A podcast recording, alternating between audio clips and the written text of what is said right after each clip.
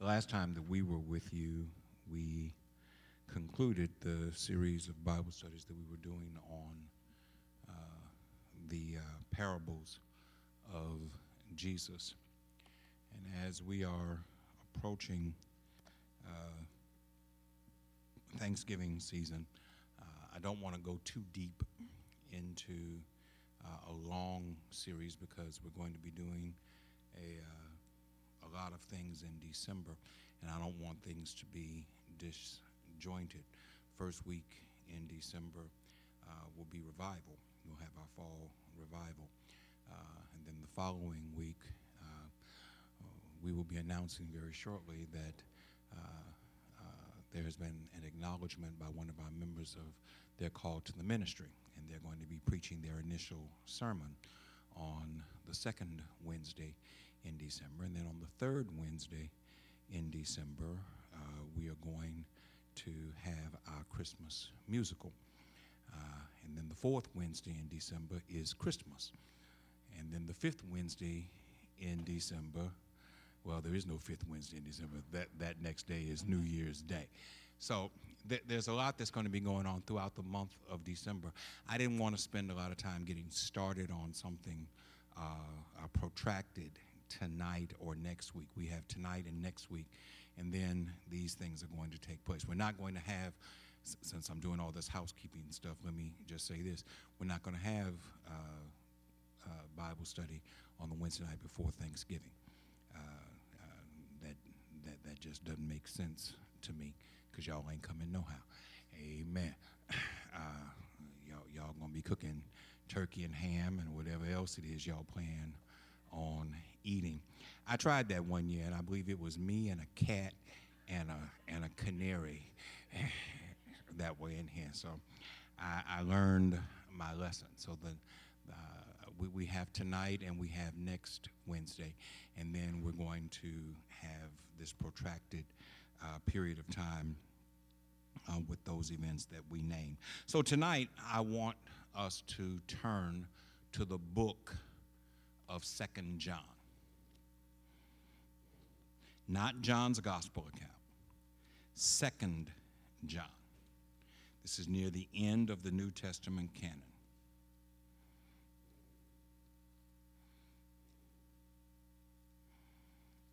Tonight, we're going to look at Second John in its entirety. There are no chapters in Second John. You can't say Second John chapter one, because if you say chapter one, by necessity, there must be a chapter two. It's just Second John.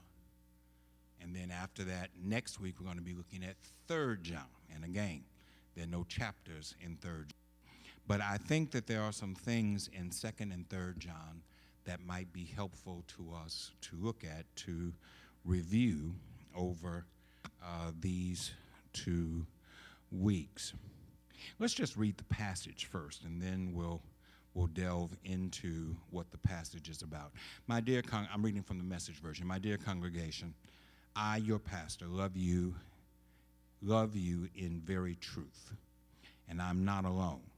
Everyone who knows the truth that has taken up permanent residence in us loves you. Let grace, mercy, and peace be with us in truth and love from God the Father and from Jesus Christ, Son of the Father. I can't tell you how happy I am to learn that many members of your congregation are diligent in living out the truth exactly as commanded by the Father. But permit me a reminder, friends, and this is not a new commandment, but simply a repetition of our original and basic charter, that we love each other. Love means following his commandments, and his unifying commandment is that you conduct your lives in love. This is the first thing you heard, and nothing has changed. There are a lot of smooth-talking charlatans loose in the world who refuse to believe that Jesus Christ was truly human, a flesh and blood human being. Give them their true title, deceiver, Antichrist, and be very careful around them so you don't lose out on what we've worked so diligently in together. I want you to get every reward you have coming to you. Anyone who gets so progressive in his thinking that he walks out on the teaching of Christ walks out on God. But whoever stays with the teaching stays faithful to both the Father and the Son. If anyone shows up who doesn't hold to this teaching, don't invite him in and give him the run of the place. That would just give him a platform to perpetuate his evil ways, making you his partner. I have a lot more things to tell you, but I'd rather not use paper and ink. I hope to be there soon in person and have a heart-to-heart talk. That will be far more satisfying to both you and me. Everyone here in your sister congregation sends greetings. All right, that's the passage. Uh, and, and what I want us to focus on is teaching the truth in love, because that's really what, what, what the passage is about. Teaching the truth in love. It can be broken down into two sections, and, and, and those sections are verses one through six and then verses seven through thirteen. In verses one through six, John makes mention of the fact that the church must be sensitive to the life within, within the confines of the church. I can't tell you how many uh, times uh, or, or how many passages in Scripture don't speak to the church on the outside, but speak to the church within. Uh, uh, we, we, we spend a lot of our time uh, as Christians looking for trouble outside. Trouble is outside. We, we we need to make sure that we, we don't let the devil get into the church. Well, if you if, if you don't want the devil to get in the church, don't let nobody in. Because cause, cause, cause, cause the devil comes in the church through people. But but but the truth is, most of the problems that that arise within the church don't come from outside uh, uh, folk trying to cause problems with the church. Point of fact, most folk on the outside don't care what's going on in here. It's Wednesday evening at six thirty-eight p.m. If you ain't here, those who ain't here ain't worth. I wonder what they doing in Shiloh right now at six thirty-eight p.m. They ain't thinking about us. To, to, to, to use a phrase my grandmother used, they ain't studying about you. They, they they couldn't possibly care less about what. That's not where our problems rest. Problems rest from within. Corruption does not start on the outside. Corruption starts on the inside. And so verses one through six says that we must be sensitive to the life within. And then in verses seven through thirteen, John makes mention that the church must be on guard to the to the dangers without. But even when he talks about the dangers without, he's talking about those who were a part of the church, who have taken the teachings of Christ and have uh, shifted them, altered them, fixed them, changed them to suit their own means. And we have to be careful of those who do. Now, that's what it means when he says they're smooth-talking charlatans. Smooth-talking charlatans didn't come from the outside. Smooth-talking charlatans came from within. Those who seek to corrupt the church are those who are part of the church. And, and then you would ask, why would they want to corrupt the church? Because they want to use the church for their own ends. That's why. So, the purpose of Second John is to warn against false teachers that were introducing heresy into uh, this congregation in Asia Minor, what is now Turkey, uh, the nation of Turkey. Um, in the first century church, there were three uh, primary heresies that arose within the church. Now, others arose after the closing of the canon.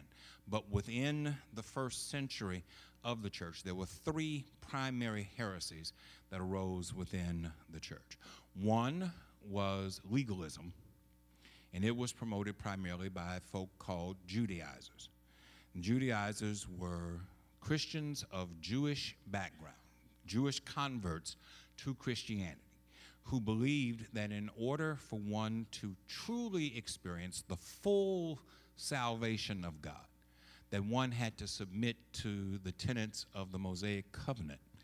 Uh, and, and, and if you did not do that, then you were somehow a lesser Christian, that, that you didn't have what the others had. Uh, uh, and, and, and as Brother Bonnie just said, uh, the primary evidence of that, and, and it was for men primarily, was circumcision. That, that if you were not circumcised, then you were somehow a lesser Christian. That, that was one heresy, and, and that's a heresy that Paul and other writers address over and over and over again, particularly in the book of Galatians. Paul goes at length about uh, this whole idea of circumcision. A second heresy that arose within the church was something called asceticism. It's spelled A S C E T I C I S M, asceticism. And ascetics were those who believed that you had to deprive uh, the needs of the body in order to enrich the soul.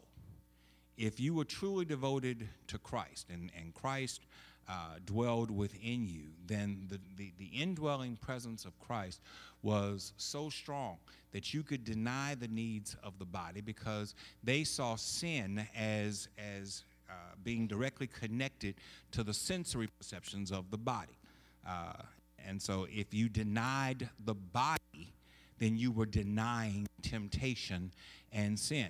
So ascetics would uh, starve themselves, uh, for, for example. They, they, they would go for protracted.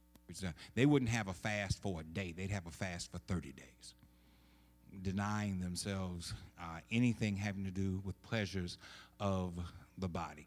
And, and, and some sometimes they would cut themselves and allow themselves to bleed, believing that God would stop the bleeding and and strengthen them as a result of this. They they would deny themselves the, the, the recreation and, and the joys of sexual intimacy with one another. Even though you were husbands and wives, you, you, you denied that because that was a sensual pleasure and it was seen as being sinful and wrong. So you, you, you wouldn't have any kind of intimate contact with one another.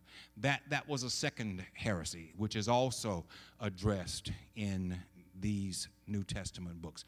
But the heresy that John is addressing here is the third major heresy, and that has to do with Gnosticism.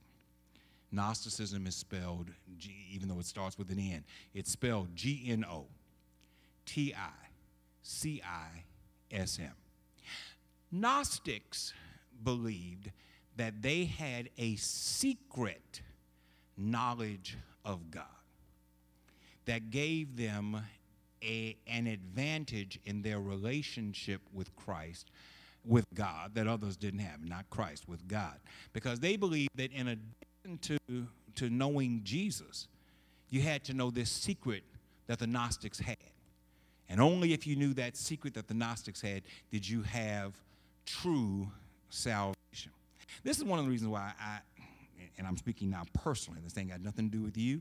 If I'm offending you, I'm not trying to offend you. I'm, I'm speaking solely for me, not for anybody else. This is why I've always had a problem with secret societies and secret organizations. Uh, I, they're, they're, they're, they, there is nothing more open than the church. You ain't got to fill out no application to be a part of the church. You don't have to live up to a certain standard to be a part of the church. You don't have to have a certain credit score to be a part of the church.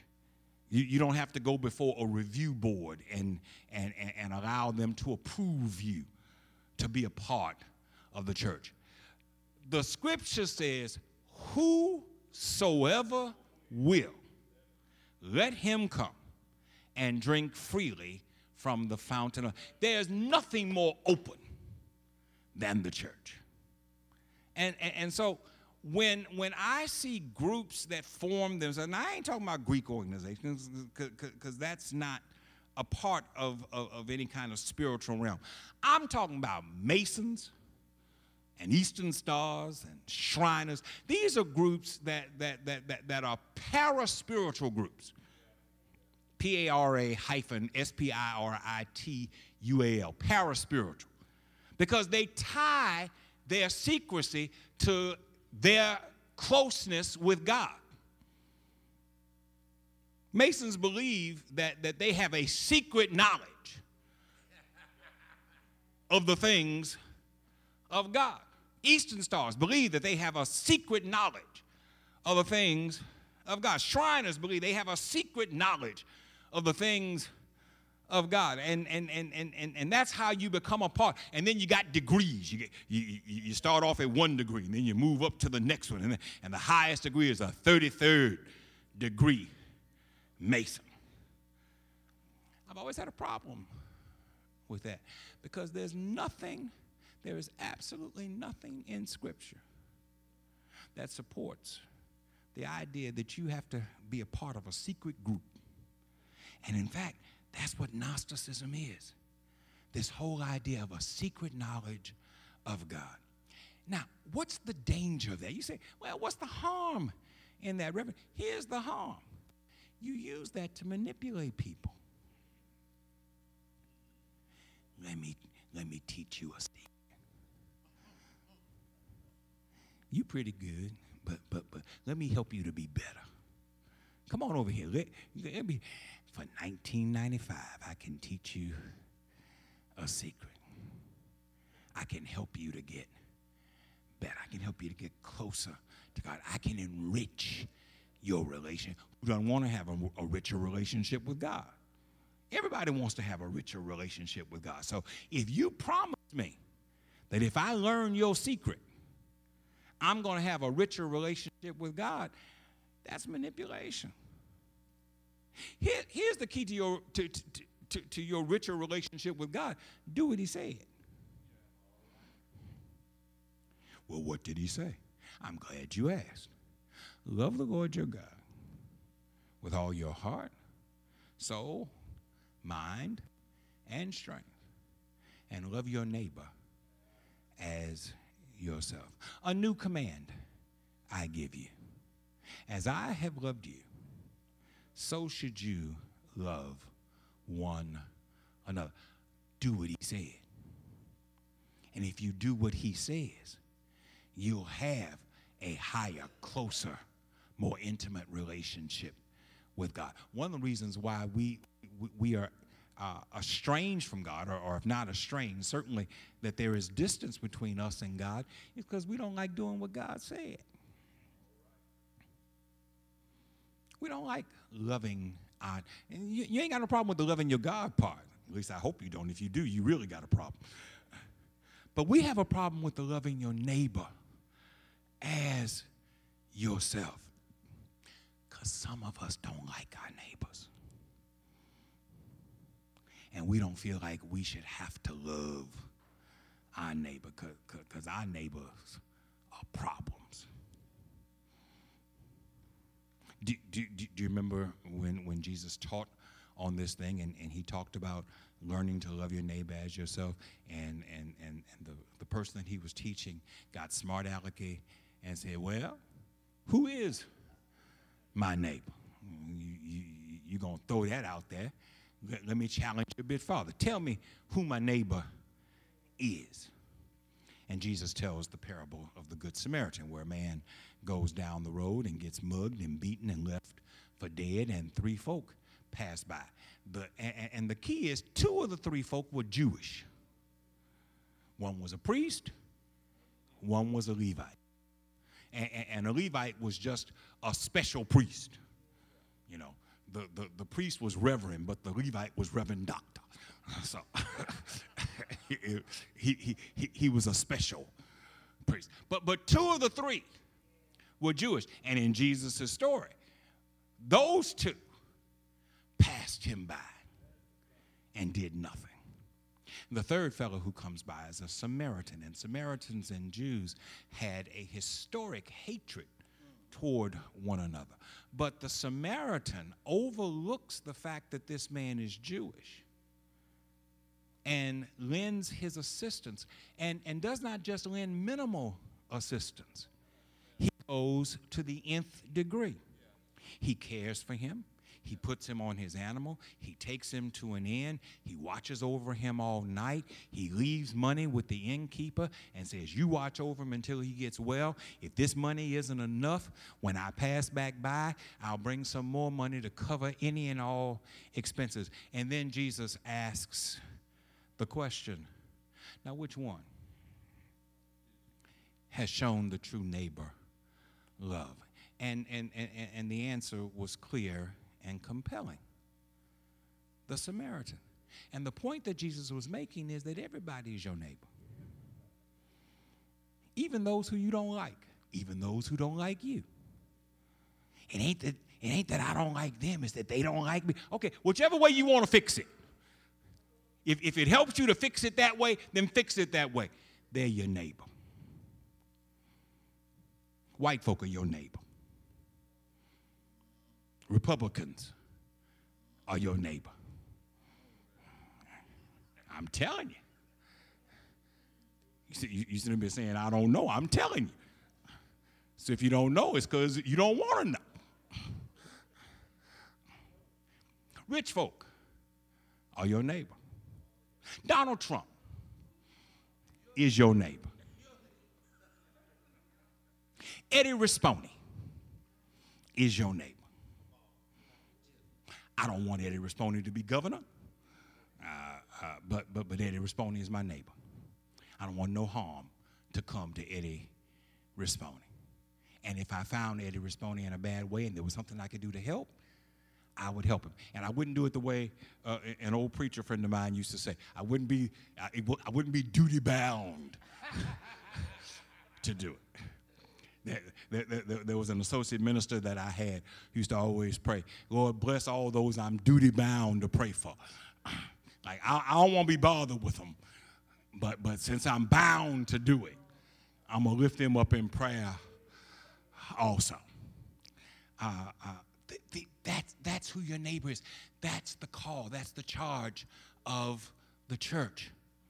And, and so I have always had a problem with with this whole idea of secret society, secret para-spirit. I, I know that, that your fraternal organizations, your your your, your Qs and your A Ks, I, I know y'all got your secrets. They don't, they don't amount to nothing, no how. Yeah, I said it. uh, but but but but at least they don't pretend to be para-spiritual. They they they just want to act like they're better than everybody else, so they form these exclusive little clubs, okay, hidey-tidy, hoity-toity, whatever you want to call that. But but but I do have a problem with the paraspiritual groups because they, they, they, they cause some people to believe that it's this knowledge of God that makes you. And what they're really doing is practicing what is described here in this text as Gnosticism. Do you follow that? They are fo- they are practicing not, not they would never use the term Gnosticism. But if you know what Gnosticism means, and if you look at what they're doing, then that's exactly what it is. Yes, sir. What about Nazarites? No, Nazarite, that, Nazarite is a different thing altogether. A Nazarite was one who took a vow that they that that that they would do certain things in order to draw their closeness to God. They would not cut their hair. They would not drink wine. They would not cut. Uh, they, they would not touch uh, anything that was dead. Okay, Nazarites did that in order to draw close. And there's nothing wrong with those kinds of vows. There's nothing wrong with saying I'm going to fast. You know, whenever we get close to the spring revival, we ask for those who can to fast from sunrise until noon. There's nothing wrong with that. But if you hear me asking y'all to fast for the, for, for, for the two weeks leading up to the revival, go ahead and call Jackson and have them come pick me up because something done gone wrong with my mind. Amen. That, that, that, that. There's nothing wrong with, with, with a Nazaritic vow. But, but this whole idea of being paraspiritual, that See, the whole the problem with Gnosticism, and, and the reason why John fights it so hard, is because Gnosticism says that I need something more than Jesus in order to be saved.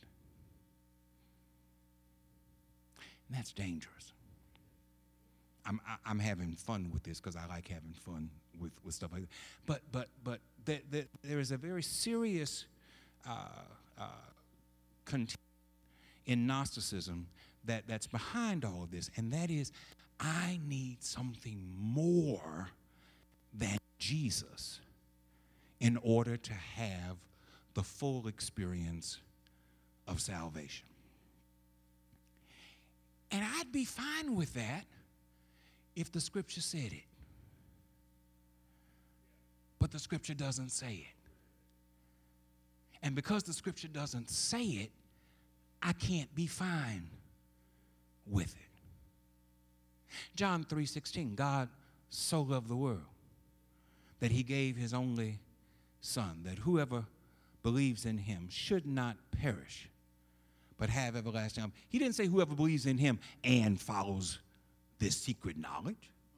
He didn't add anything to it. He said whoever believes in him should not perish.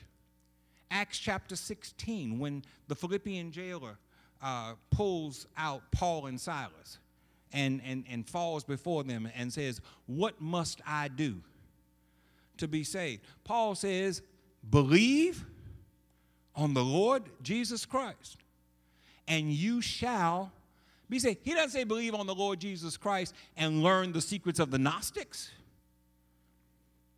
There is nothing else. So when, when we put something else with Jesus, it's a dangerous thing. Do you remember when Jesus is transfigured? On, on, on the mountain, he, he carries Peter, James, and John up on a mountain, and there he's transfigured, and, and he's uh, in a conversation, and, and the scripture identifies who he's in a conversation with. He has Moses on one side, and he has Elijah on the other, and, and the three of them were there talking, and, and Peter says, Lord, it's good for us to be here, and we need to build three tabernacles right here, one to you, one to Moses, and one to Elijah. And very quickly, God drops a cloud over them. And then the voice of God speaks in the cloud. And the voice says, this is my son, whom I love. Listen to him. And when the cloud was lifted, there was no Moses. There was no Elijah. Just Jesus. My point is this. We have always sought to put something else with Jesus to heighten our spiritual experience. The scripture does not support it. Does the scripture say that there are other things? Yes. But not that those other things are necessary in order to have a heightened spiritual experience with God. For example, the scripture talks about tongues, speaking in tongues. I- I'm using Gnostic stuff, modern day Gnostic stuff, to try to make myself plain. About thirty-five years ago, th- there was this movement about speaking in tongues. Well, it had probably been around longer than that, but it hit television, and then it hit cable, and so it went into everybody's house, and y'all started bringing that foolishness into our churches, where, where, where, where, where you had to speak in a tongue in order to have a heightened spiritual experience with God. Please don't misunderstand me. I'm not opposed to speaking in tongues. It is a legitimate gift of the Holy Spirit. But I don't have to speak in tongues. And dare I say, I've never spoken in tongues. It's not my gift. But I don't believe that my salvation is less than yours because I've never spoken in tongues. Jesus never spoke in tongues. Want, want me to tell you a quick story? Remember when we, when we were doing all these Seven Last Word services? I went to a Seven Last Word service one year, and the preacher, I ain't going to tell you who it was, I'm just going to tell you one of the preachers, got up there and said that when Jesus said, Eli, Eli, lama sabachthani, that he was speaking in tongues. And it wasn't a tongue, it was Aramaic. That's how, that, that, that's how people, that's how desperate people were to get you to believe. Jesus ta- teaches about the Holy Spirit in John chapters fourteen, fifteen, and sixteen. Never once does he mention speaking in tongues. He talks about the presence of the Holy Spirit. He talks about the comfort of the Holy Spirit. He talks about the fact that the Holy Spirit will reveal truth to us. He talks about the fact that the Holy Spirit will take up residence in our lives and will never leave us. He talks about the fact that the Holy Spirit will convict the world of its sin. But he never once mentions speaking in tongues.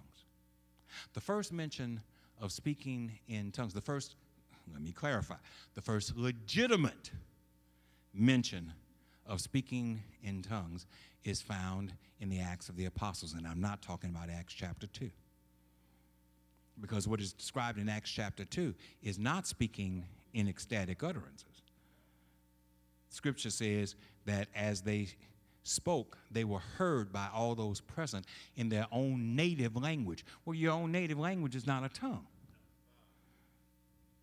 But later in the Acts of the Apostles, you, you, you do have mention of the gift of tongues. And Paul speaks extensively in First Corinthians about the gift of speaking in tongues. Nobody's here to deny the fact that, that, that there is a legitimate gift of speaking in tongues. I got off track. But about thirty-five, forty years ago, as cable was making their way into the homes of America and people were filling their airwaves with, with things like P T L and the seven hundred Club and, and, and all of these Pentecostal groups that were on television. I ain't got nothing against Pentecostals for those who listen into the podcast. I ain't got nothing against Pentecostals. But, but they taught that unless you speak in a tongue, that you didn't have the fullness of the Holy Spirit. That's Gnosticism. I have to, I have to have something more than Jesus. Nothing in the scripture says that. Now, somebody's going to say, well, what you going to do with Mark chapter sixteen, where it says you will speak in unknown tongues? I'm glad you asked. Turn to Mark chapter sixteen. I'm going I'm to tell you what to do with it. And you, and you ain't going to like what I'm going to tell you. But I'm going to tell you anyway.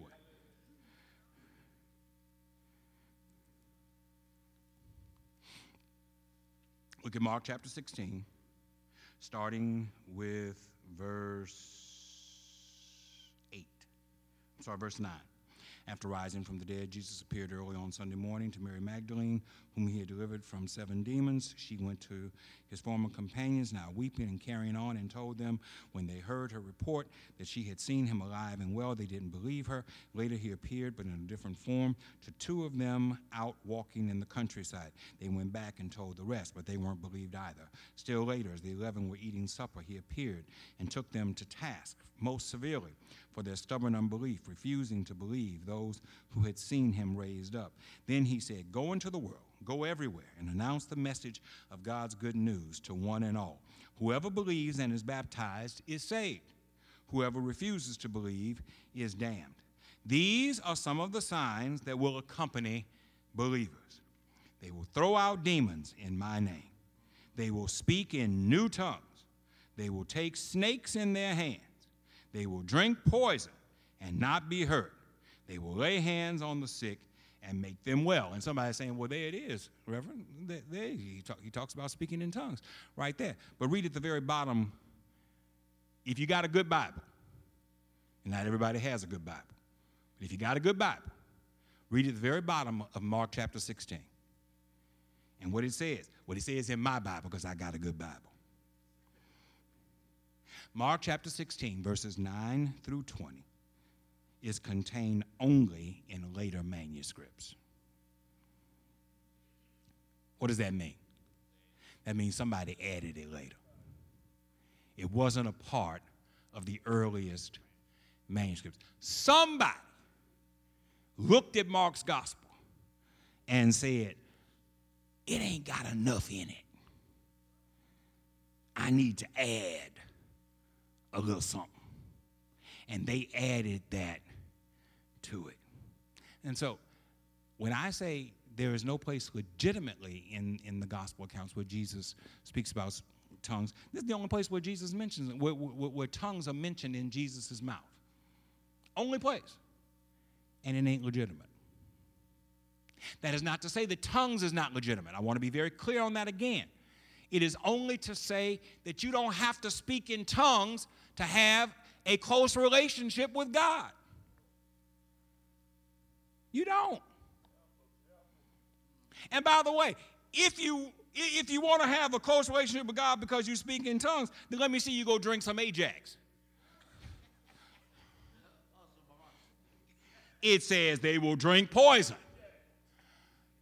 and not be hurt. If you want to have this close relationship with God, let me see you go grab some rattlers.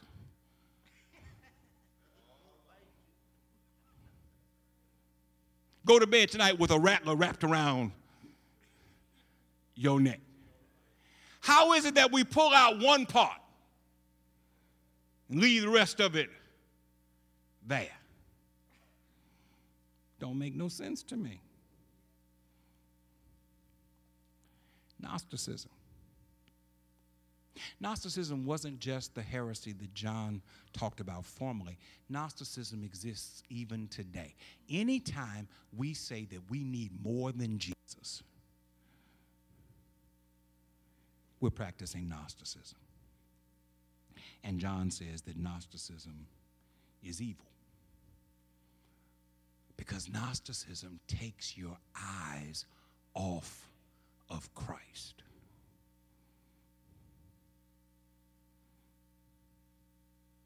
We have to be very careful that we don't put anyone or anything in the place where Jesus and Jesus alone occupies. So, in the first six verses, I've taken thirty-eight minutes. In the first six verses of Second John, John lifts up the fact that there are things that were going on within the church that we have to be on guard against. John tells us three things within these verses that are important. Number one, and I think I've already emphasize that perhaps sufficiently.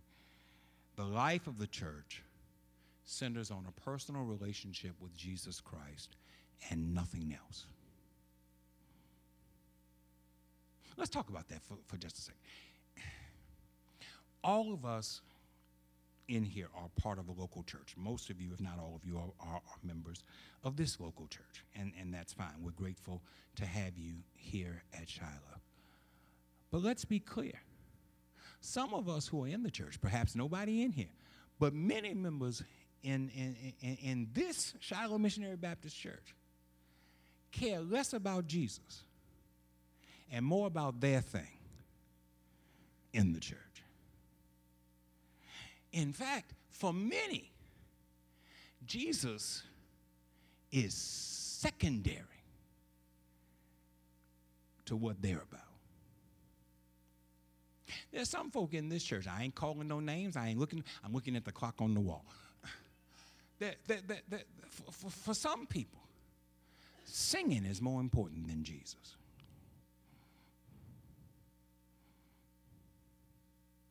All they want to do is sing. And if they ain't singing, they ain't coming.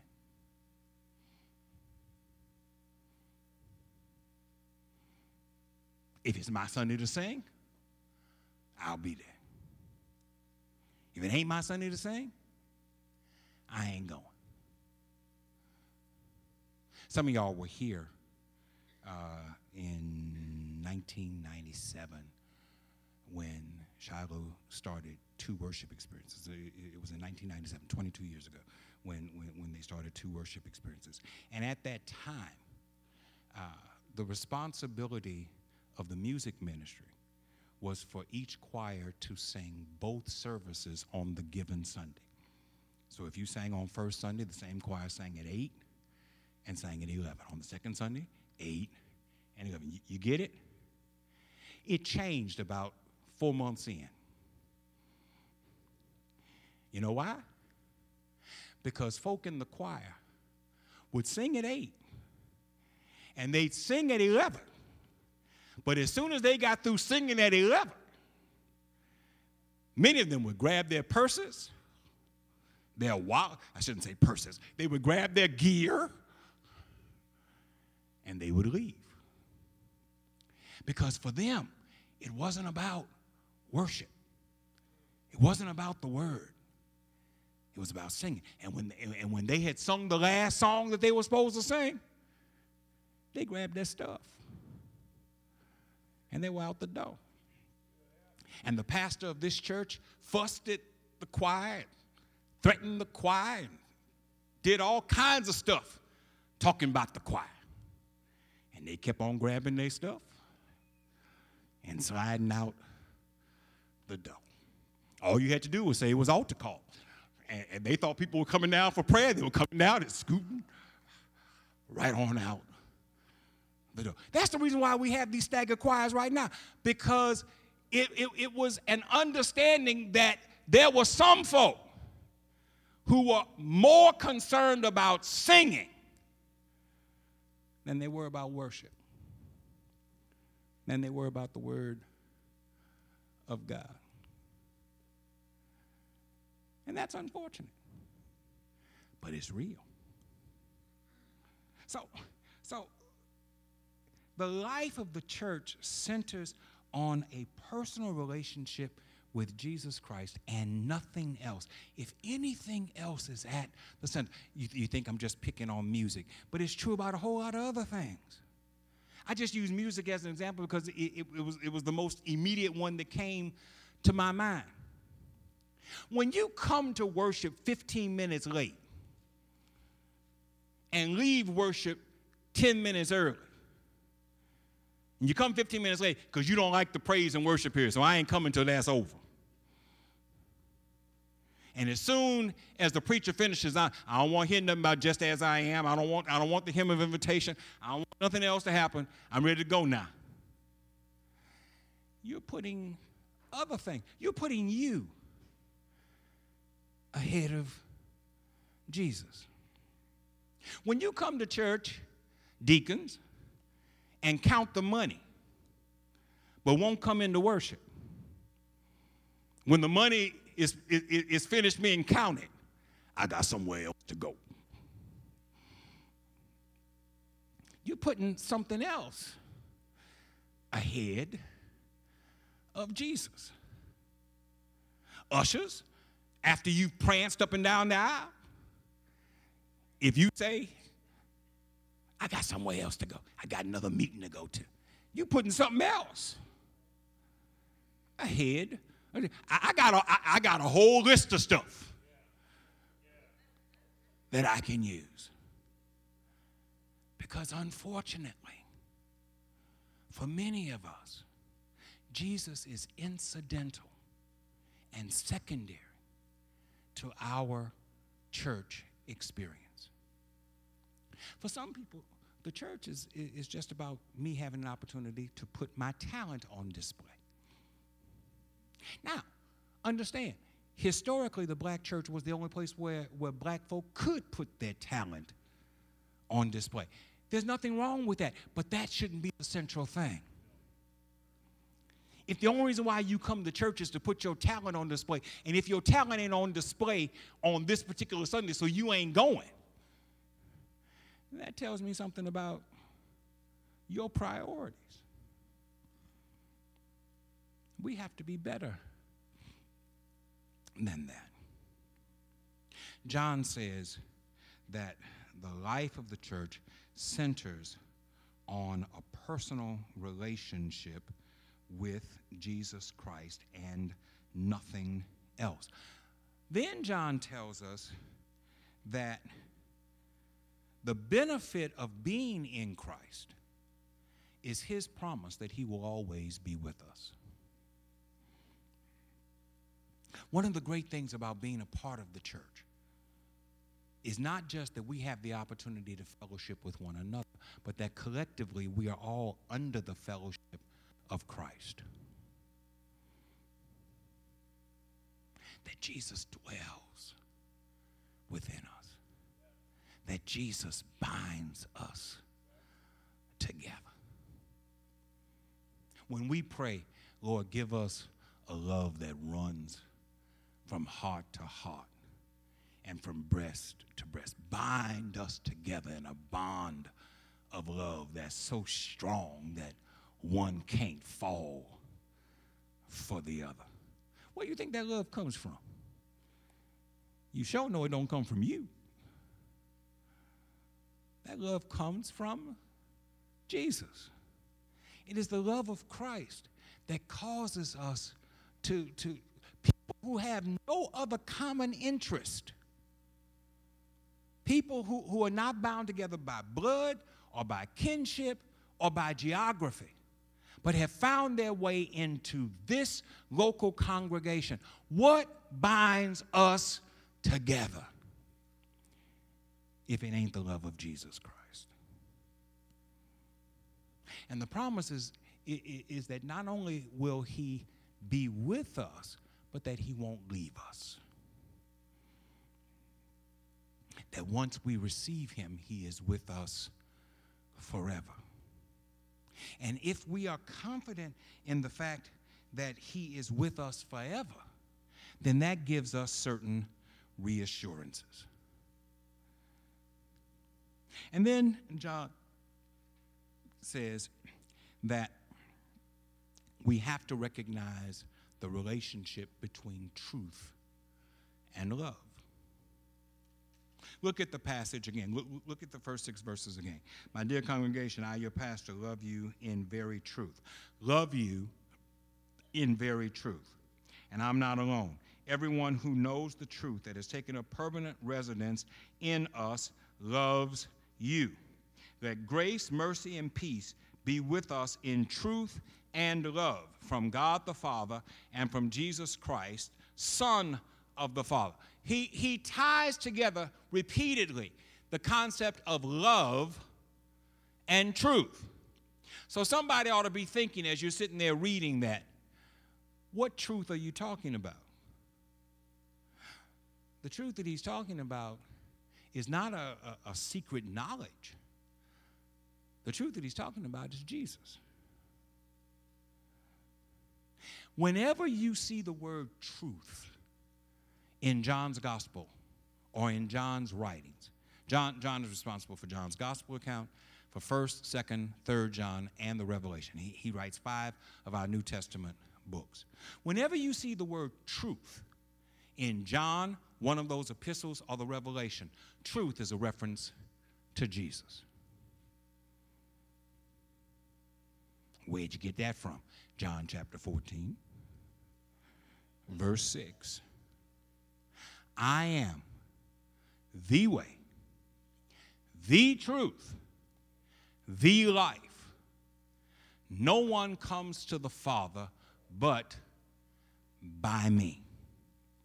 So when, when, when, when he says truth and love, truth is Jesus. And love is what Jesus brought to us. So that there is a permanent connection between the two. Yes, sir.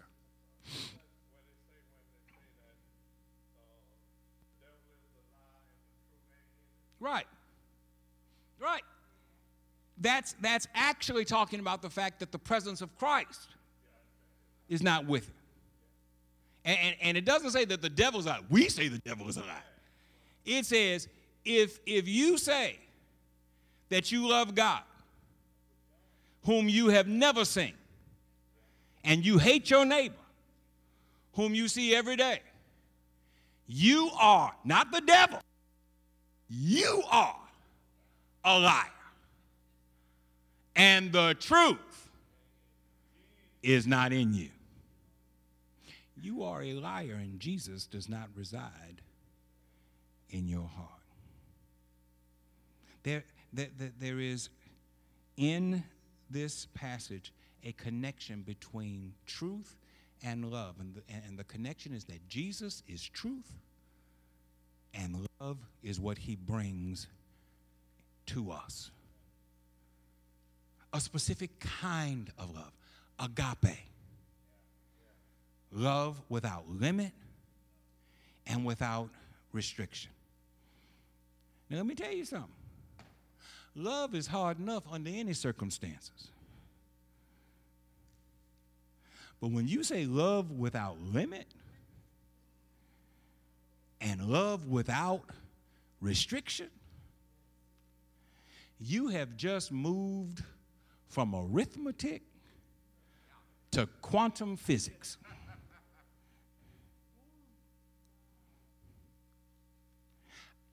I can't not love you. Not if I'm in Christ. I cannot not love you if I am in Christ. I cannot set parameters on my love if I am in Christ. And you're sitting there saying, well, that's just ridiculous. Well, then blame Jesus. Don't blame me. I'm not the one who said it. It is that kind of fanatical, ridiculous, extreme kind of love that he asks us to have, first for him and then for one another. And he gave us evidence of it. Greater love has no one than this, that a man lay down his life for his friends. That's that's that's that's the comparison. That's the thing that we're trying to to to, to live toward. Are you willing to move past arithmetic love to quantum physics love? Jesus tells a parable about a boy who, who wastes his father's money, runs off and take, takes takes what, what, what his father gives him, runs off, throws the money away, and then comes home and asks for the father to allow him to stay somewhere on the estate. And, and, and Jesus says that the father would not settle for that. Go get rings and put them on his fingers. Go get sandals and put them on his feet. Go get a new robe and put it around him. Go kill the fatted calf and call everyone in. We're going to have a party because this, my son who was dead, is now alive. He was blind and now he sees. In that, Jesus is showing us the radical, extreme nature of the love of God. You hurt me in the in the deepest way that you could hurt me. You took yourself away, and then you took my stuff away, and then you threw all my stuff away. And then you got nerve enough to come back here and say, just let me stay. Some, some of y'all wouldn't, no, it's all right, but, but, but don't get close. You keep your distance. But Jesus says this father brings him close, embraces him, holds him, draws him in, and puts him right back. What, doesn't he have the opportunity to hurt him again? Yes, he does. I ain't going to never give nobody that chance again. It's a radical love. And the radical love that he has shown toward us, he expects us to show toward one another. Now, I want you to think about what I just said. I, I, I got five minutes left. I want you to think about what I just said and ask yourself, do I have a love that approaches anything like that? Go ahead. Think about it. Close your eyes. Think about it. Ain't gonna, ain't gonna, ain't gonna make you think long, because you ain't got to think long, because the answer ought to come rushing to the surface. No, I ain't got it.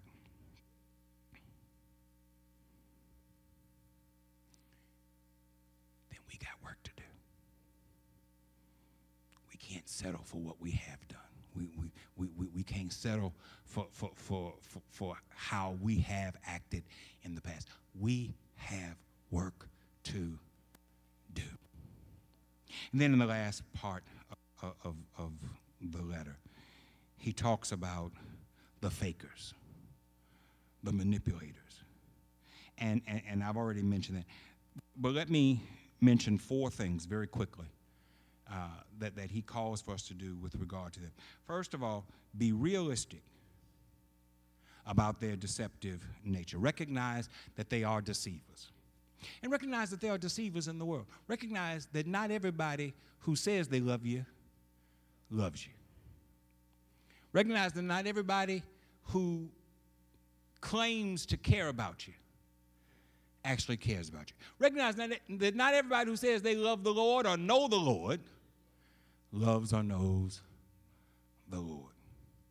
Recognize that there are deceivers out there. Be realistic about it. Don't, don't be naive about it. Some people see Christianity as a naive walk.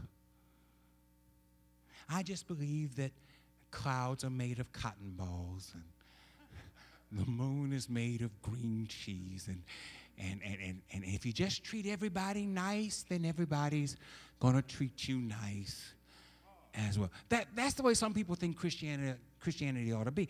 That's not what Jesus subscribes to, and that's not what John is advocating here. He's saying, recognize what's out there, but also recognize how to deal with it.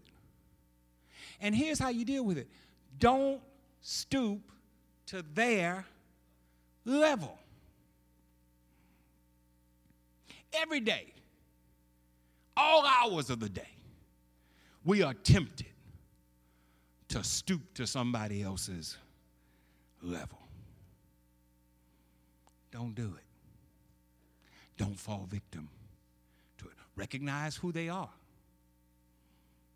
And let, let, let me say this. I, I know what I just said about reconciliation and bringing everybody back in. If you ain't ready to do it, wait till you're ready. Don't bring folk into you who you ain't ready to deal with, because that's poison to your system. All of us are, are, are on a road to spiritual maturity, and not all of us are in the same place on that road. I know I ain't today where I was five years ago. And I pray that if the Lord gives me five years, I won't be then where I am today. I'm in the process of becoming. And so I recognize what Jesus says, and I also recognize what I'm capable of and what I ain't capable of. And if I'm not capable, then I need to learn how to, to, to work my way around that. Don't, don't, let you, don't let yourself be fooled by the deceivers. Second, he says, watch yourselves to abide in the teaching of Christ. If you hear false teaching, you ought to be so steeped in the Word of God that it just ought not sit well with you. You ain't got to go to seminary to figure out that some of the stuff that folk are saying ain't right. If Jesus reigns in your heart, you ought to just know it don't feel right. This doesn't sit well in my spirit. And and when you see something that that that doesn't sit well, let it go. Third, because I'm out of time. Third, don't encourage false teachers. I'm going to send him twenty-nine ninety-five so he'll get off my T V set. No, don't do that. Because now he's on your T V, he's on your Facebook page, he's on your Instagram page, he's on your Snapchat page, he's on every piece of social media that you got. Don't do that. Don't encourage false teachers. When somebody comes to you with foolishness, tell them what you're saying is not in keeping with the Word of God. I'm not going to abide by that. Sometimes we, we, we're too nice for our own good. Finally, maintain fellowship with others who serve as we do and share our doctrine. You ought to find somebody who serves like you do. You ought to find somebody who thinks like you do. You ought to find somebody who prays like you do. And when you find that person, latch on to them and don't let them go. They'll do you good and you'll do them good, and the partnership will help benefit the two of you and the body of Christ. I got to stop. Just as I am without one plea, but that thy blood was shed for me, that thou bidst me come to thee, O Lamb of God, I come. Let's sing a verse of that, and if there's one, we invite you to come. Just as I am without one plea, but that thy blood was shed for me, and that thou biddest me come to thee, O Lamb of God, I come. I. Repeat after me, please. The Lord bless you. The Lord keep you. The Lord make his face shine upon you and give you peace. Amen. Y'all have a good evening.